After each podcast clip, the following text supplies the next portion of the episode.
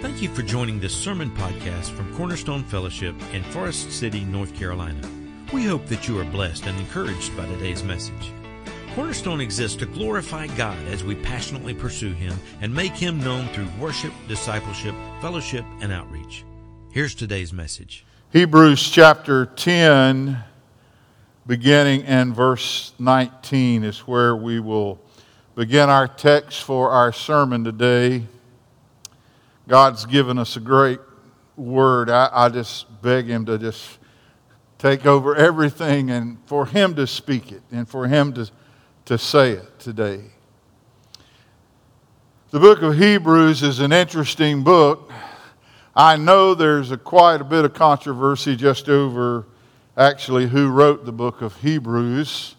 Uh, some will die on the hill that Paul wrote it.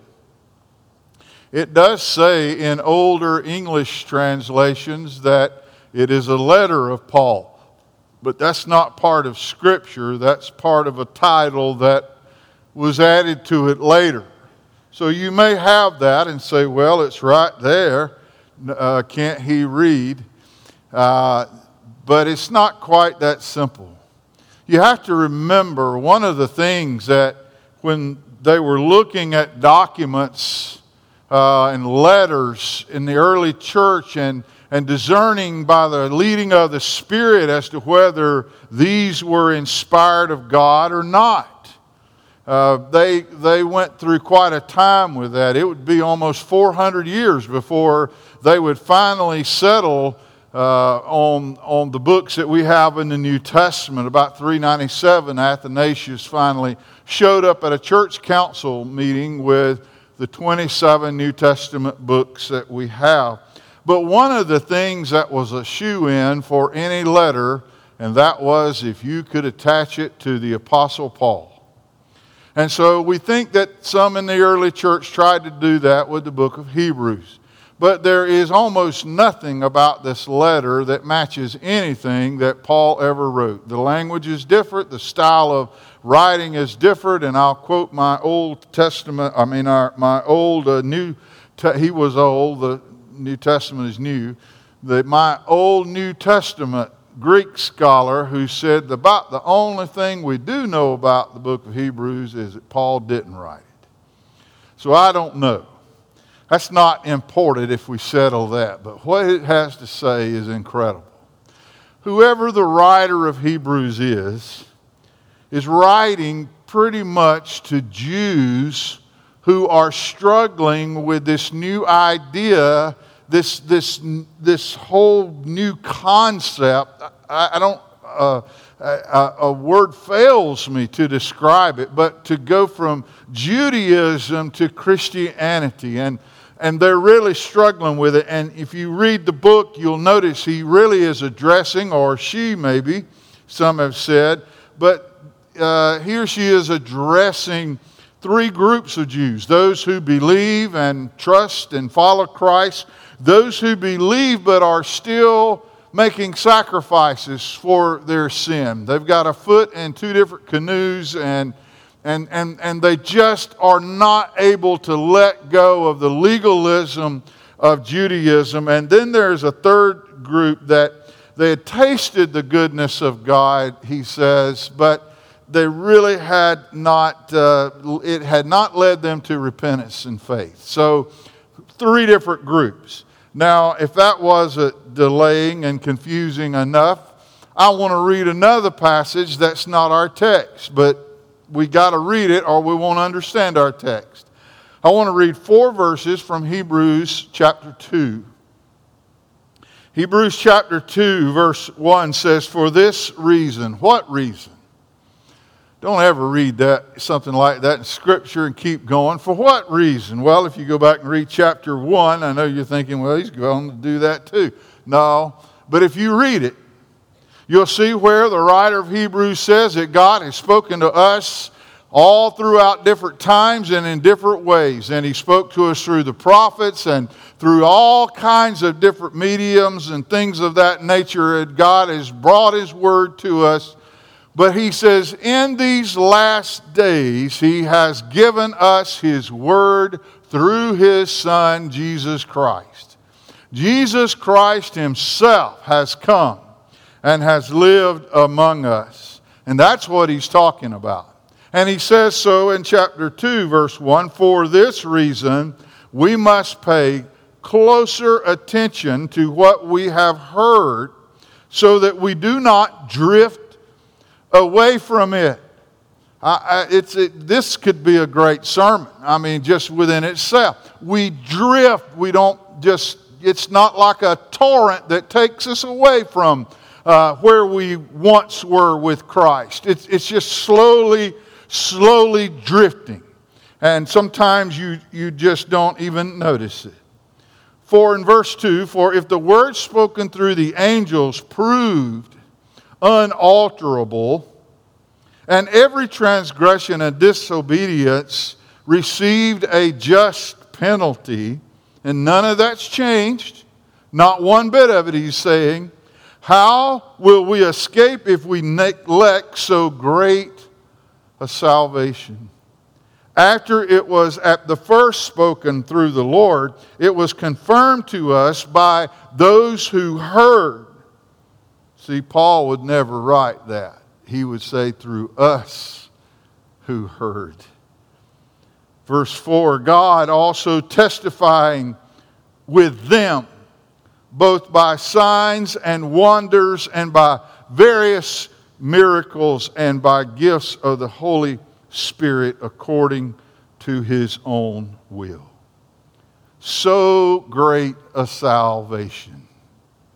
So let's take a look at this great salvation. In verse 19 of chapter 10, he has gone on and developed all of those thoughts through the first nine chapters and then he says, therefore. It's a little three letter word in the Greek, but it's what we call an inferential particle. Uh, I don't know if you've had an inferential particle lately, but they're helpful. It ties everything. We translate it as therefore. That's probably as good as we can do.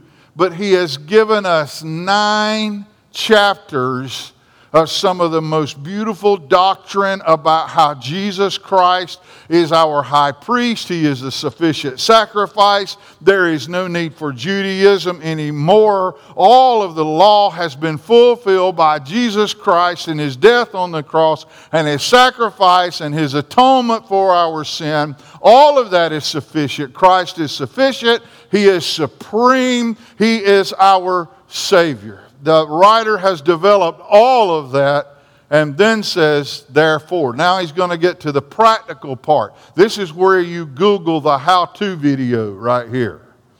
You've, you've heard these great truths. Now, what do we do with them? How does this thing fit into my life?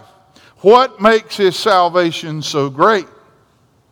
Therefore, brethren, since we have confidence to enter the holy place by the blood of Jesus, that holy place was a place that you never went into unless you were the high priest and you only went in there once a year. People didn't go in there. Only the high priest. Verse 20 by a new and living way which he inaugurated for us through the veil, that is his flesh. And since we have a great high priest over the house of God, let us draw near with a sincere heart and full assurance of faith, having our hearts sprinkled clean from an evil conscience and our bodies washed with pure water. We've just been invited to do something that would have gotten us killed. We would have fallen dead on the floor of the temple instantly had we obeyed this verse before Christ. But he says, No, come on. You can draw near. You can come through that veil that has been torn apart. It no longer separates us from God. Verse 23 let us hold fast the confession of our hope without wavering, for he who promised is faithful. And let us consider one another or how to stimulate one another to love and good deeds. I'll pause there and then read our last verse 25. But here's the whole gist of this book.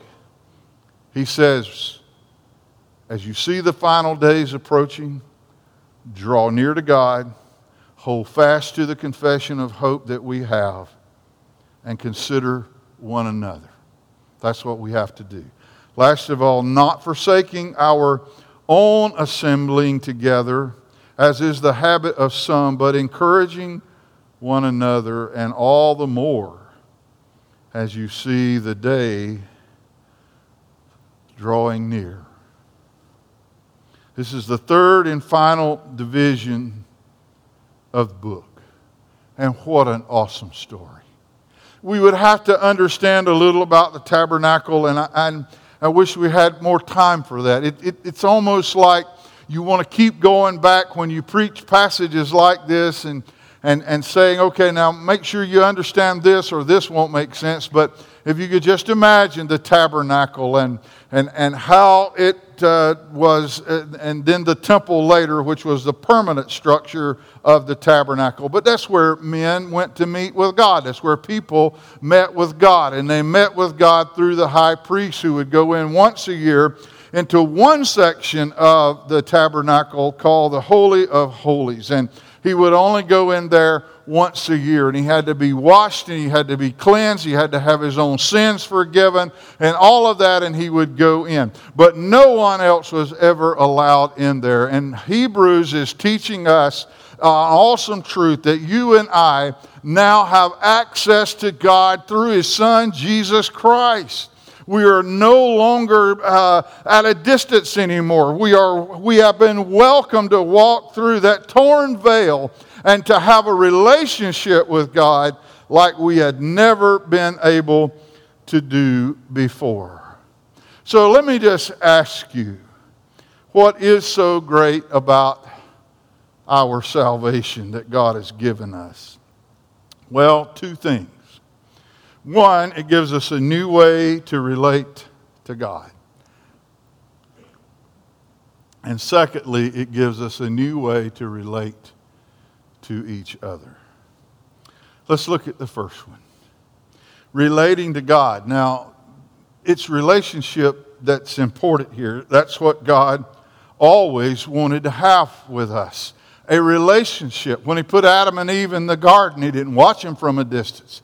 He went and he walked with them in the cool of the day.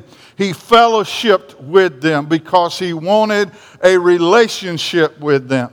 That's why when they sinned, he couldn't just go, All right, I'm going to still come to the garden, but things will just never be the same. No, God knew I can't have a relationship with you. I'm a holy God, I'm a righteous God. And, and, and either something's got to happen to you, or, or, or I would have to change myself. And I'm immutable, I'm unchangeable. And, and so there is nothing that, that I, can, I can't relate with you anymore. Sin has divided you from me. And I love those times that we were together, but, but those times are over until something happens. And of course, Jesus was the something that happened. But my point is, God wants that kind of intimacy with us. You know, I have a lot of people in, in the last four decades have come to me with different sins in their life that they really struggle with. Unfortunately, and I understand some of this, but unfortunately, I've had very few come and say, you know, I really feel convicted that I don't have more intimacy with God. That I just don't know Him like I really want to. As a matter of fact, Paul said, in Philippians 3 8, he says, More than all of those other things, more than anything else, I count all those things but loss in view of the surpassing value of what? Of knowing Christ Jesus my Lord. The more I know him and the more intimate I am with him. He says, the more blessed my life is. That's what I want. Because he said, I've got a lot of accomplishments. If you look at my pedigree, I was born a Hebrew of Hebrews. I was not a proselyte of the tribe of Benjamin. So that was the best tribe to be from. He said, circumcised on the eighth day. All of that dead to the law. He said, I count it all, but, but nothing but rubbish He says, uh, actually, in another place, he calls it scubalon, and I won't even translate what scubalon is for you. It, it, it's dung, but it, he's getting really, really uh, uh, direct about it. He said, I, I count it as, as a pile of dung, all of that. All the pedigrees on the wall behind the desk, tear them down. I don't care about them. He says, nothing compares to me being able to have an intimate relationship with God.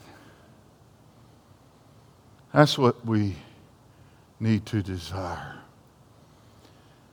Oh, guys, you know the heartbreak when she looks at you after a couple of dates and says, I, I just want to be friends. Oh. Hmm. And you try to get that face that's all contorted. You try to pull it together, don't you? She's ripped your heart out. She's taken everything you've ever lived for away from you.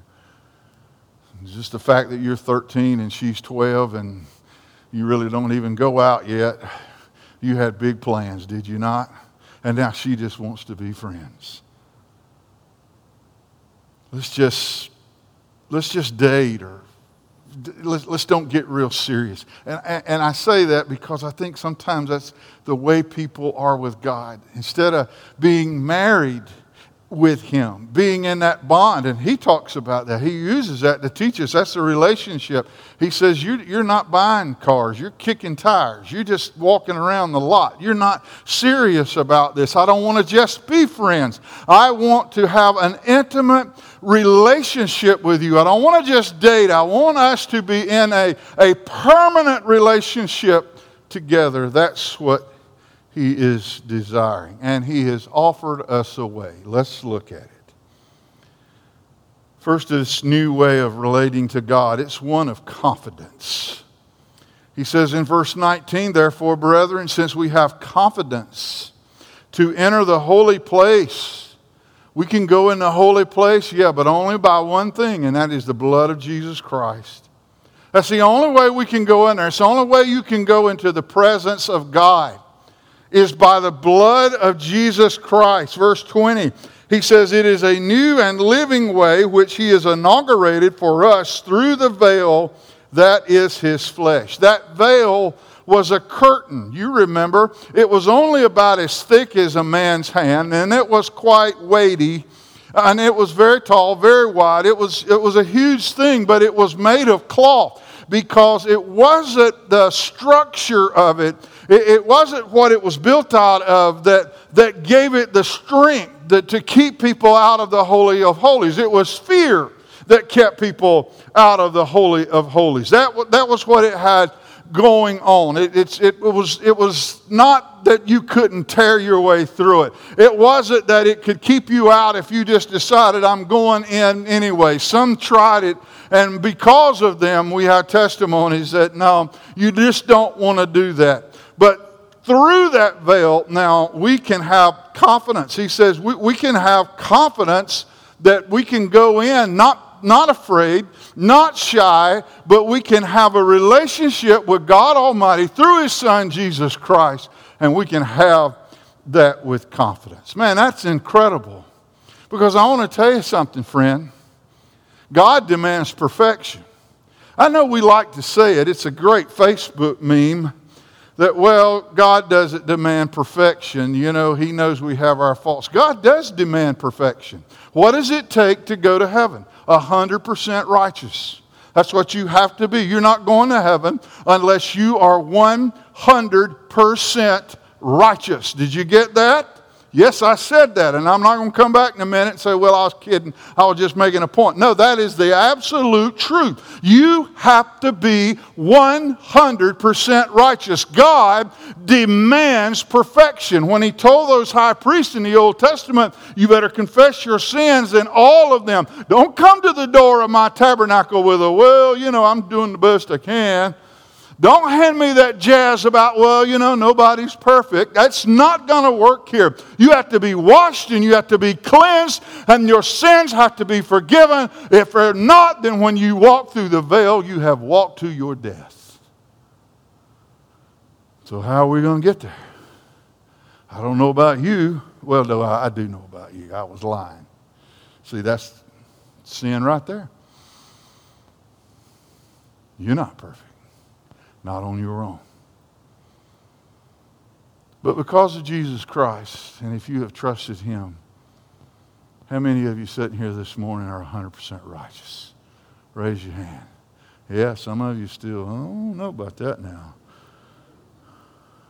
Been going to hear him all this time, and now all of a sudden, yeah, it's just, nah, I don't, I don't know. Uh, how in the world, in the middle of a sermon, could Acrobat Reader interrupt me and tell me it wants to download something on my computer? Does it not know I'm preaching?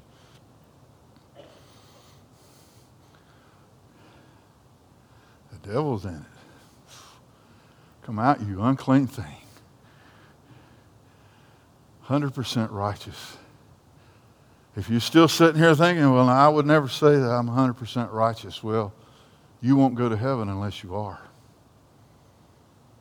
Because you get your righteousness from God. It is a gift of grace. It's all through the New Testament. It's a gift of grace. God takes your righteousness because if He said to you, All right, I'm going to give you a brand new start today, okay? I'm going to clean you up and I'm going to set your little feet right here on the solid ground. I'm going to lift you out of that miry pit. And you start right here and see if you can make it to that door before you sin. Half of us couldn't do it. He gives us His righteousness as a gift of grace. So now, how righteous are you? If you want to be 100%, you have to trust in Him. You have to trust in Him. You say, I'm not worthy of that. Boy, you are all over it today. You're getting closer every second. You're not worthy of it. None of us are worthy of it. All of us are condemned to hell. There's nothing good about any of us. So when I tell you I'm 100% righteous, please don't think I'm making it about me. Because on my best day, of my righteousness, my righteousness, he says, is as filthy, nasty, ceremonially filthy rags. That's the best I can do. So I receive his righteousness as a gift of grace. He says, You can come confidently. I, I know I'm, I'm, I'm bold up here about it, am I not? He said, That's good. Come on. You can come confidently when you come with my righteousness. It's one of confidence. Secondly, it's one of cleansing. In verse 22, let us draw near with a sincere heart, full of assurance of faith, having our hearts sprinkled clean from all or from an evil conscience and our bodies washed with pure water. Exodus 29 4, and then in verse 21. Some verses, that's the passage where God gives the directions about Aaron and the priest and what they have to go through to, to be able to even go in there have to have a clean heart. He tells us, he says, well, you have to have one too. But the way our hearts is cleansed is by the sprinkling of the blood of Jesus Christ. That's how our hearts are cleansed. And he says, come with a sincere heart. Come with a sincere heart. Now, don't play around. Um, Alethinos is the word for sincere or true heart, and cardia is heart. But nathos is a word for, uh, it's, it's a true heart. Aletheia is a word for, uh, or aletheia is a word for truth. Come with a true heart, a pure heart. God says, Blessed are those who are pure in heart. It's our motive. It's, it's what's going on in here. You can do a lot of things out here and not have the right motive uh, for it. You could do it out of guilt, or you could do it out of spite, or you can do it to be seen. He says, Don't come to me like that. Don't come to me to act all big and proud about your new 100% righteousness that you got. He says, Come with a sincere heart. Man, and do I ever need it? Do I ever need it? I, I tell you, Wednesday night, men, we, you, if you were here, we talked about our interior life and our discipline of devotion. And we talked about confessing sin. I, I can tell you, someone's put it this way, much smarter than I. When anything in my life exceeds my level of character, I'm in trouble. When I get more money than I know how to handle, I'm in trouble. When I get more freedom than I have integrity, I'm in trouble. Just little things. Sometimes an opportunity to gossip overwhelms us. Just couldn't keep our mouths shut. Those are all little things in our life that demand the sprinkling of the blood of Jesus Christ. Confidence, cleansing. It's also this relationship we have with God is one of consistency. He says, Let us hold fast the confession of our hope. Some translations have, uh, and they're older, but they have faith. They're, the word is elpis, it's not faith, it's hope. Our confession of our hope without wavering, he says, for he who promised is faithful. He who promised is faithful. You see, that's the whole reason that when I get saved, I don't ever get unsaved. When you're born again, you're never unborn again. You're born the first time now. How could you undo that? You can't go back and be unborn, okay?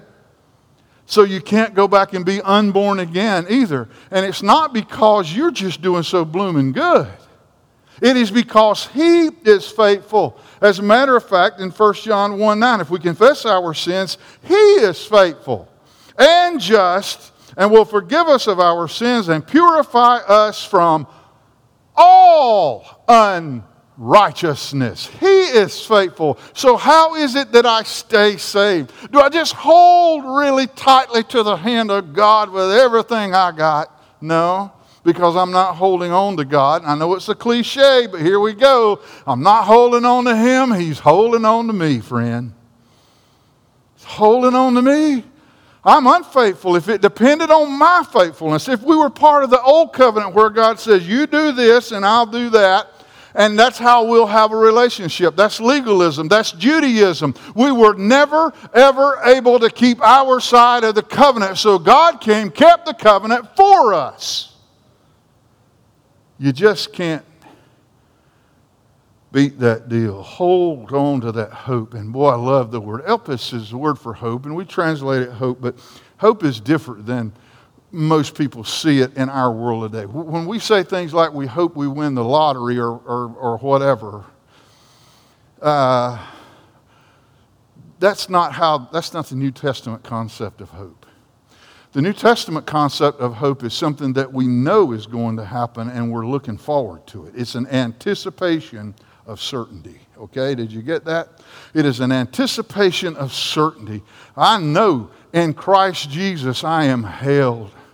I am held. I love the songs that we sing around here because they, they have good theology in them.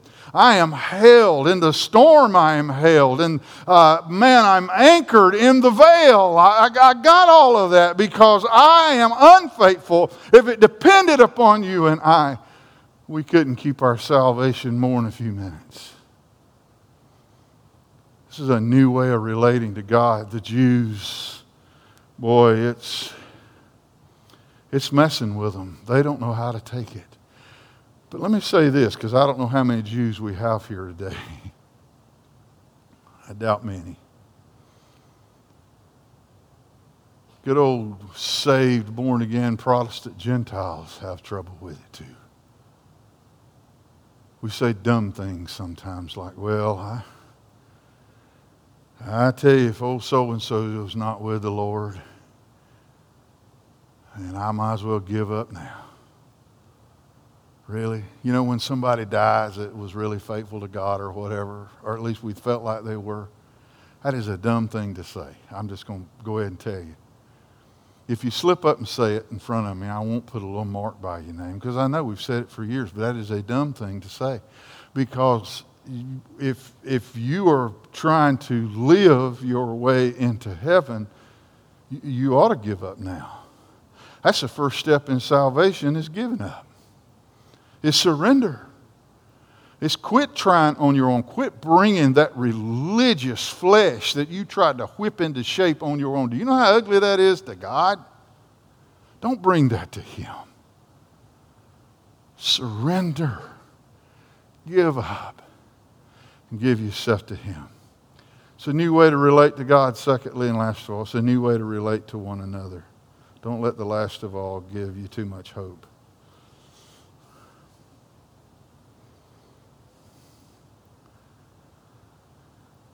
We relate to each other in a new way. It is a way of enrichment, he tells us in verse 24. Let us consider how to stimulate one another.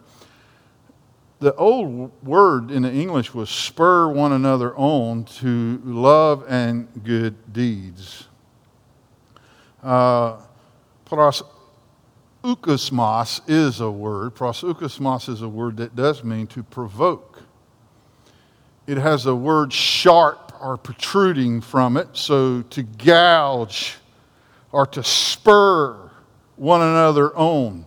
Uh, it's like getting an animal to go, goading an animal to go in the direction that, that you want it to go in. It almost it irritates. Uh, but he says, learn how to do that. Consider how. Spend some time thinking about how to stimulate one another to do what? to love and good deeds. That's, that's, that's, what we need to be provoking uh, each other with. And let me just tell you this there are 54 one another's in the New Testament. That's a lot of one anothering, friend. It's not something you can do on the couch watching Charles Stanley while the rest of us are having church either. I'm just being honest with you.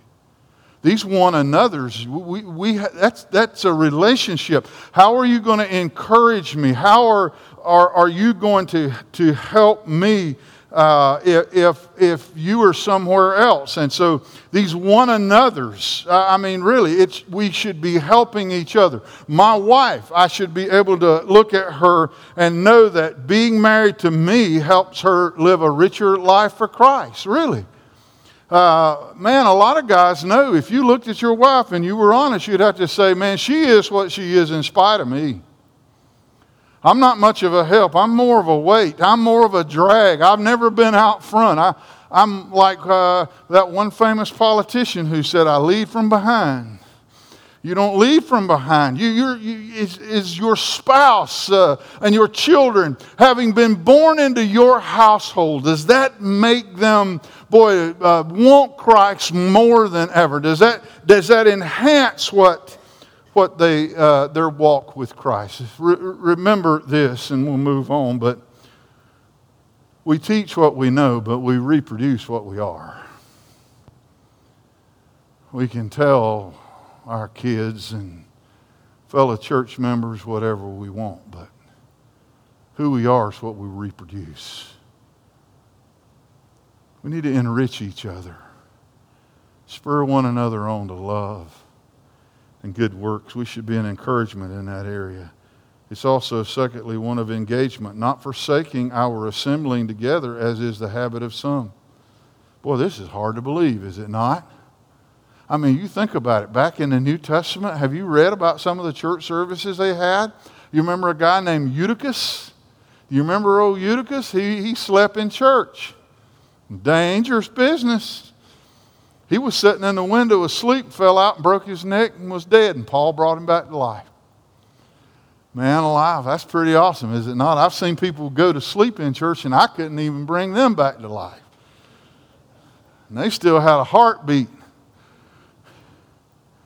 fell out of the window. Man, people being healed, man, blind people seeing, dead people raised from the dead, and all of that. And you mean with all of that going on, some people had already started drifting away from the assembling together as a church? Man, if people can start laying out with all of that going on, what makes you and I think that the praise band is ever going to hit just the right note, or preacher Mike is ever going to just really bring in the sermon or whatever, or we're going to love on them and, and, and make them feel welcome enough that one day they'll all want to come and, and be a part of God's family? Sometimes, I, I, and I understand. I'm not telling you this building is the church. The church is the people of God. And we understand that and we know that. And I hear people say this sometimes, and there is a measure of truth in it that, well, I don't have to go to church to be a Christian. Well, you don't have to go home to be married either. But it sure helps, doesn't it? It sure helps.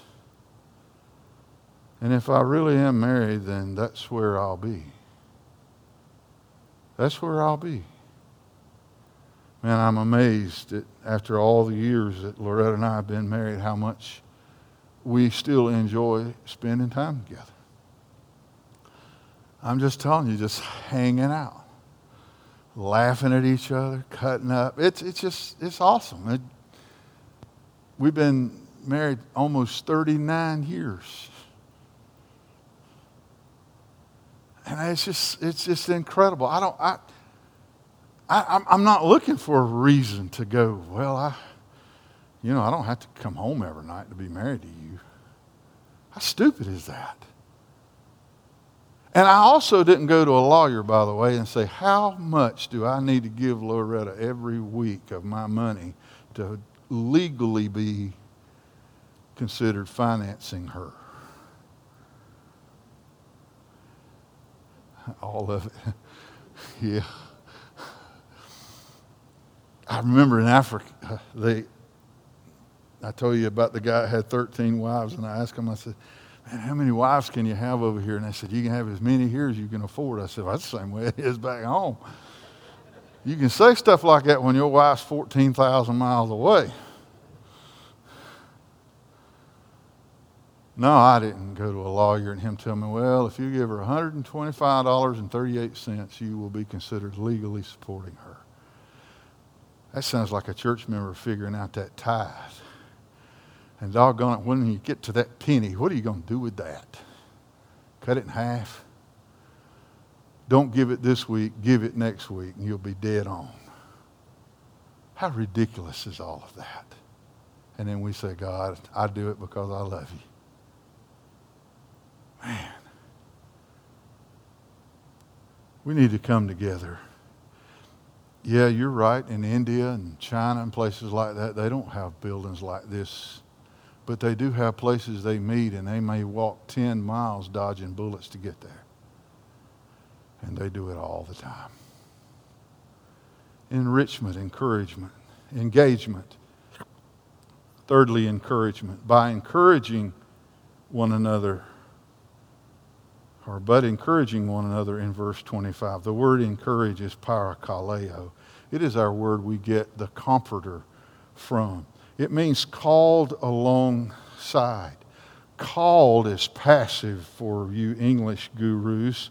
That means somebody else did it. I, it's not something I decided to do. God's called me alongside you to encourage you, to, to work with you, and to help you. And I, I can't do that from a from a distance. It, it, it needs to be, I, I need to be able to come alongside you in just my presence. Even if, I'm, even if I'm speaking truth in your life that hurts, it should be an encouragement to you. I really think church, and, and boy, it's sad that it's not, but church ought to be that one place where we can be transparent to the point of vulnerability.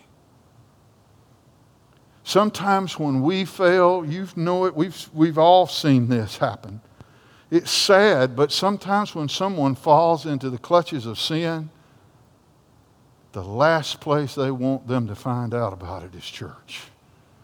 They'll talk to guys at work about it before they'll mention it at church. Church has been, it's got a reputation. Unfortunately, a lot of churches have the reputation of just ripping you apart. Someone has said that Christianity is the only army in the world that shoots their own wounded. And that is pretty doggone sad, friend. You ought to be able to come here and stand up and say, whatever, I failed. You ought to be able to say that. You ought to be able to say, I failed and I, I want to make it right with God and I want to repent and us come to you and love you and restore you. And there's a process for that. And we've seen it not work a bunch, but we have seen it work too, have we not? And man, that is awesome when it does. When we're able to restore a brother or sister, this ought to be the place where you can come and say, Man, did I ever mess up? I ruined my life. I can't believe I could do such a thing. This ought to be a safe place for that. Traditionally, though, church is where the teeth are sharp. Well, I thought there was something going on. My goodness. You're the one that needs to get in here in this altar. Man. Enrichment, engagement, encouragement. Last of all, excitement.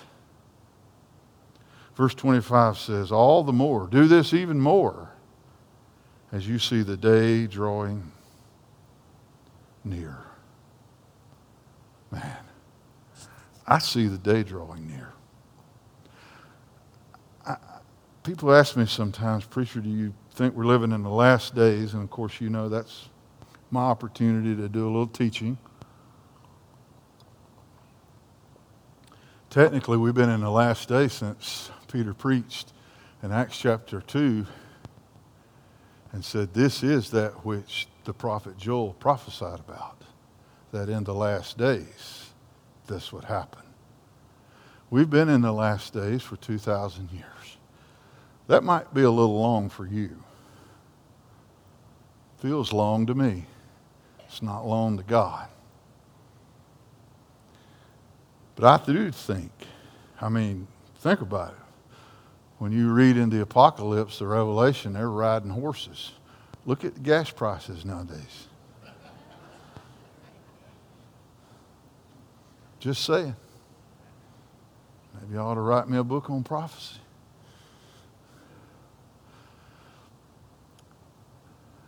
I don't know when he's coming. I do know this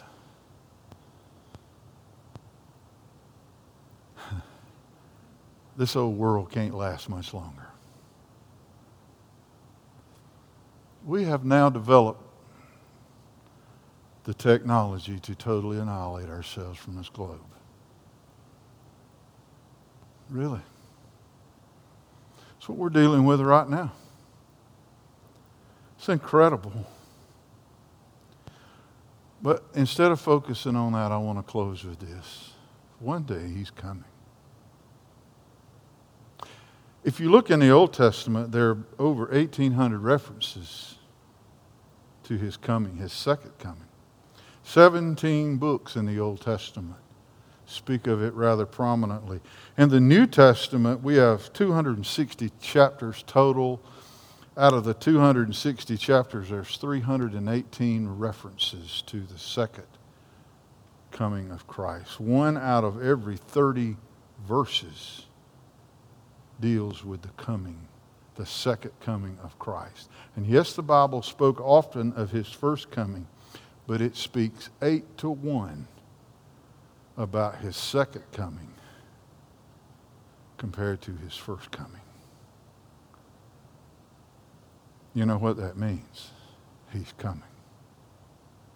I'm not a date setter.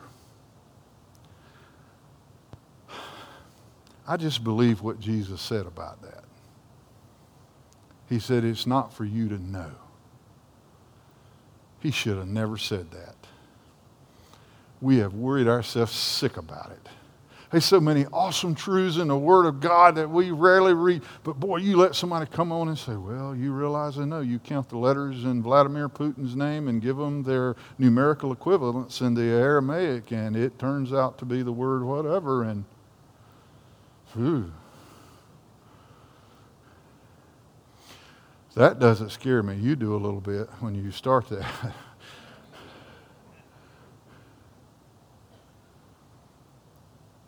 Jesus really left us with two words about his second coming be ready. And he said a lot of people are going to think they are, and they're not. He didn't lose it. He said, I'm going to tell them I never knew you. It wasn't like you sabotaged it. No, I never did know you. Be ready. Church, we have an awesome salvation. How can you beat this? I, I, wish we could spend more time, and we will. If God spares us, come and look. I, am I'm, I'm here. I'm, I'd love for us to go through some of this together. I'd love for us to do a study of the tabernacle with Jesus as the focus. That'd be so cool because he is all over that tabernacle. It's describing different things about him from his sacrifice to him being the bread of life to the light of the world to washing away our sins. It's, it's all in it. And if we could understand that, boy, the book of Hebrews would just come to life for us. We have an awesome salvation. If you don't know him as your Savior, I beg you. I beg you, don't mess around with that. Stop, stop dating God. Stop swinging by and getting him when you have time. He wants a relationship with you. He wants to enter into intimacy with you in a way like maybe you've never imagined. And the good news is you used to could not, but now you can because of Jesus. Let's pray. Lord, we thank you so much for your salvation. God, we thank you that in the midst of all the hurt and the turmoil and uncertainty in our world today, that we know one thing, God, that one day, however and whenever, we're all going to be with you in glory. And we're going to be with you with our brothers and sisters together in glory. Those loved ones that we've lost, that went on before us, God, that knew you, we will be with them in glory. Lord, we thank you for that blessed hope. Please help us, God, not to get too carried away with this world, either by excitement from prosperity or from despair because of fear and turmoil. Lord, this old world is passing away. God, we just, we know. We know, Lord, right now that this, this, this place is going to be an uninhabitable, Lord. And, and, and we know, Lord, the only way for us to exist is you'd have to create a new earth, and you tell us, well, you're going to do that. For those who put their faith and trust in you, you're going to create a new earth and a new heaven, and all of this will pass away because you will make all things new. Be with our loved ones today, God. They're not ready for a sermon. Some of them, Lord, are so heartbroken. I just pray, God, that you would pierce that, that, that deep heaviness in their heart.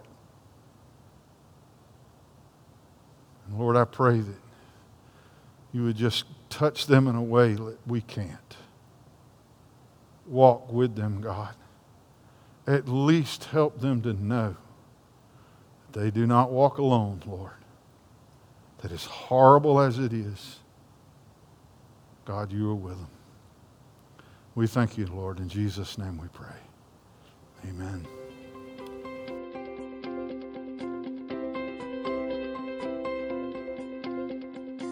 Thank you for joining us today. If you have any questions or would like to know more about Cornerstone, please visit our website at servantsway.com or email us at office at servantsway.com. Cornerstone Fellowship is located at 1186 Hudlow Road, Forest City, North Carolina. Please join us again next week.